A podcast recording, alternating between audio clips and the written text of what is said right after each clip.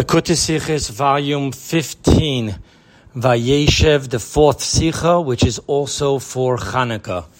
The title of this article on the Sikha is Flowing Water and Pure Oil. Upon the verse in our Parsha describing the pit that Joseph's brothers put him in, it states the pit was empty, there was no water in it. Our sages teach, I quote, by inference from that which is stated, and the pit was empty, don't I know that there was no water in it? Rather, why does the verse say there was no water in it? Because it comes to emphasize there was no water in it, but there were snakes and scorpions in it. End of the teaching. This teaching is taught in the section of the Talmud that speaks of Hanukkah. Now, Rashi explains the relationship as simply being being that Rabbi Tanchum is the one who said the previous statement, hence they bring this statement of his as well. Nevertheless, from the perspective of God's perfection placed within His Torah, definitely when a teaching is taught within the realm of a topic, there is most certainly a connection between the theme of the two.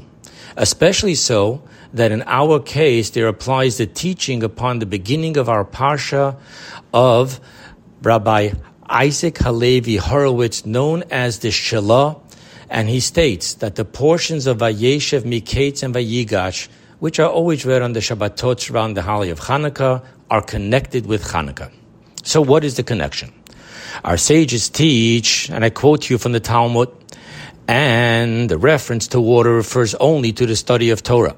As it is stated with regard to Torah study, oh, all who are thirsty go to water meaning that when the verse in our verse states no water in it, it speaks metaphorically of Torah. As our sages teach upon our verse, Rav Acha said, the pit was empty. That means Jacob's pit was emptied. There was no water in it. It means there were in it no matters of Torah which are likened to water. Now, the sages are telling us by their connecting these two teachings that when a mind pit is empty from Torah waters, mind, the human mind.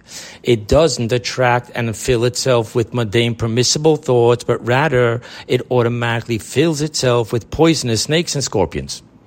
Likewise, we find the teaching from the Baal Shem Tov on the verse of the Shema Yisrael, the second paragraph. It says, Beware lest your heart be misled and you turn away and worship. And goes on to say strange gods. That what does Baal Shem Tov say? When a person separates himself from God, turns away, immediately he serves idols, and there is no intermediate between the turning away and the and worships foreign gods. Now, with this deep, with this deeper inter- understanding, we now understand why the verse needn't state that the pit was filled with snakes and scorpions. The verse doesn't say it; it just says there was no water. Since this is the immediate and definite outcome of the pit's being, there was no water in it. And so too we understand the connection between the two teachings, being that one depends on the other.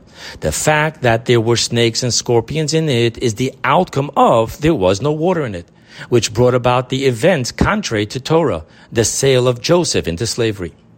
Questions. Number one. Never mind the teaching of the Baal Shem Tov, which talks about the fundamental, separates himself from God, inevitably leads to worship strange gods, at least in a dainty state of idol worship, in seeing any existence outside the oneness of God or other, or under God's sole control. However, why must we say that by the simple lack of Torah waters, that it is inevitable to immediate and immediate that one turns to idol worship with no intermediate alternative possibilities? Number two, being that the brothers acted out of their understanding that according to Torah law, and in the footnote, I bring what the Torah law, according to the different commentaries, they felt that according to Torah law, Joseph was to be sentenced to death. Hence, how could the sages state that their doing was emptied of Jacob, there was no water in it, when they were actually following Torah law? Explanation. Let us begin with understanding what is meant with the Torah being compared to water. When we find other teachings comparing the Torah to bread, wine, oil, milk, etc. The meaning behind all these different comparisons is that each is speaking of a different aspect of Torah. The Torah's comparison to water is due to, I quote to you the teaching from the Talmud, why are matters of Torah likened to water to tell you just as water leaves a high place and flows to a low place, so too Torah matters are retained only by one whose spirit is lonely, lowly, a humble person. Meaning, the comparison to water, according to this teaching, is not about the Torah itself, but about the self negation necessary of the one studying the Torah. Hence, our sages speak not of Joseph's brothers being empty of Torah, but rather of their being selfless as befitting people of such high spiritual stature. That's what they were lacking.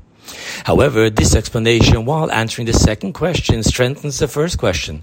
How can we say that the lack of water, which now means total selflessness, selflessness and self-negation in Torah study, that leads to immediate and inevitable snakes and scorpions, the antithetical concepts to the Torah? The answer is that the primary focus of Torah is that through it, the receiver connects and becomes one with the giver, God. And unto this end is a prerequisite, essential self-negation of the studier of Torah necessary. The reason being that as long as a stu- studier sees himself as a something, he is thus limited to the capacity of being a finite creation, a something, and thereby incapable of uniting with the Torah's giver, who is infinite. It is only through absolute self-negation of the studier that he gets his own finite capacities out of the way and is open to connect with the infinite giver. Now here we're going to mention two interesting teachings that become now understood through this insight. This is the meaning of our prayer, and may my soul be like dust to all, open my heart to your Torah. It is only through one's humility of being like dust, as the Talmud says, if a person makes himself humble like the wilderness upon which everyone treads, then will it be open my heart to your Torah. His Torah study will endure. And if not, his Torah study will not endure. Meaning that, one, we are not speaking of opening the mind to the intellectual understanding, but of the heart to become one with the infinite giver, which leads to the second emphasis here is not on the Torah, but rather on the your Torah.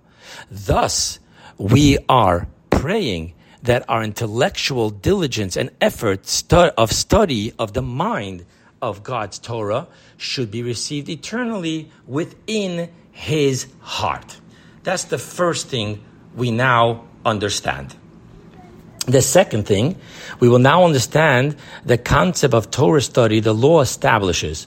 When a person thinks about the words of the Torah, he is not required to recite a blessing, for this is also considered as mere thought. And thought is not equivalent to speech.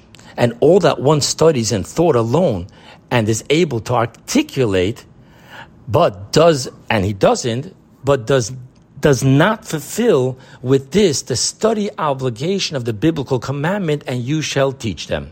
And more than this, the understanding of Torah depends upon its oral articulation.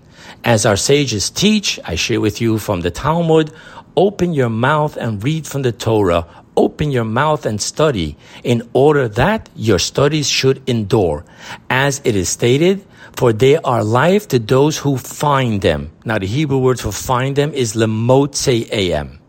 Now, the sages say, do not read to those who find them, lemotze ahem, but rather to those who express them, lemotze motzi ahem, with their mouths. And, as it says in Samuel's, ordered in all things and secure, which indicates that if the Torah is ordered in all your 248 limbs, not just in your mouth, it will be secure. And if not, it will not be secure.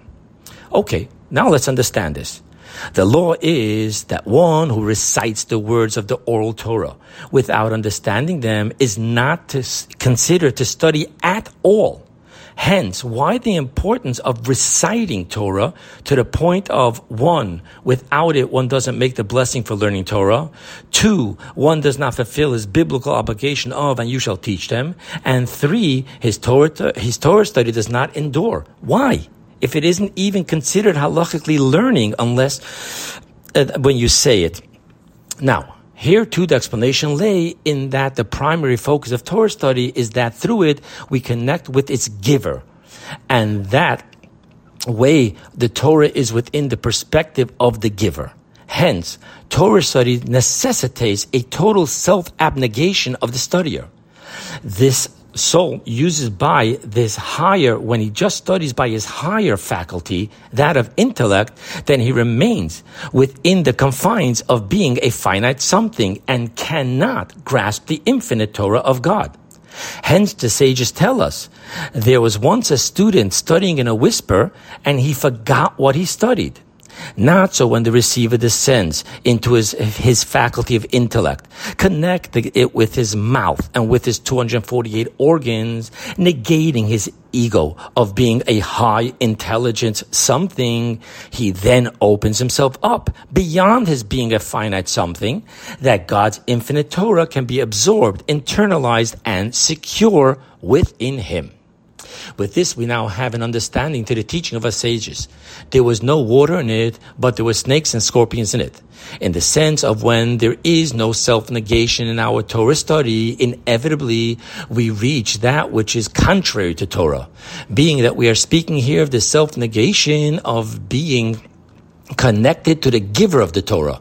Hence, there is no intermediary stage between water and snakes and scorpions. One is either connected to the giver and hence open to the infinite truth of God's Torah, or one is connected to finite self and is not only closed to the truth of the infinite Torah of God, Torah is not to be found in the haughty, but is, and you turn away and worship against holiness. As the Talmud states, I quote to you, any person who has arrogance within him, the Holy One, blessed be he, said, he and I cannot dwell together in the world. This is the meaning of the previous mentioned medrash on our verse. Jacob's pit was emptied. There were in it no matters of Torah. Joseph's brothers did study Torah and felt what they were doing to Joseph was according to the Torah's ruling. However, in alignment with their stature, they were lacking in their self-negation to the giver of the Torah and hence did not align with the true Torah verdict concerning Joseph's punishment. Now, all of Israel's descent into Egypt, including its onset of Joseph descending to Egypt, and including even this detail of there was no water in it, but there were snakes and scorpions in it, is all for the purpose of the children of Israel receiving the Torah. Hence, its entire teaching of the mandatory self-negation in Torah study in truth begins after the giving of the Torah at Mount Sinai, being that becoming one with the giver of the Torah started primarily only at the giving of the Torah at Mount Sinai, not before. Let's understand this. Our sages teach us that our forefathers studied Torah. However, there is a huge difference between the Torah study of our forefathers and the Torah study of their offspring post the giving of the Torah at Mount Sinai. Pre-giving of the Torah, it was the effort of the individual, the righteous few who aligned themselves with God's wisdom and will in order to be able to perceive God's Torah. Therefore, the Torah study was limited to the finite intellectual capacity of the studier. However, at Mount Sinai it was, I quote to you the words of the blessings on the Torah, and he gave us his Torah, and God gave it to each and every Jew. This includes you and I, as the law mandates that you and I make this blessing every day. Hence, the change was that now it's not through our alignment, but rather that God gave it to us. This explains the teachings of the sages, really interesting teaching. It says in the Talmud, initially Moses would study Torah and forget it until it was given to him as a gift. As it is stated, and we quote the verse, and he gave it to Moses when he concluded speaking with him. Now, the obvious question here is that prior to Moses, we said our patriarchs and then the tribe of Levi in Egypt, of which Moses was a member, he was a Levite, all studied Torah and in a yeshiva style, which means that they clearly did not forget, continuously forget the Torah they learned. Hence, why Moses suddenly now, after the giving of the Torah at Mount Sinai, is forgetting the Torah? The explanation is that prior to the giving of the Torah, in which the Torah they studied was only that which was in reach of the finite human mind, and thus it was they were able to contain it. However, now, after the giving of the Torah, God gave Moses his Torah, God's Torah, above and beyond the finite capacity of the human mind.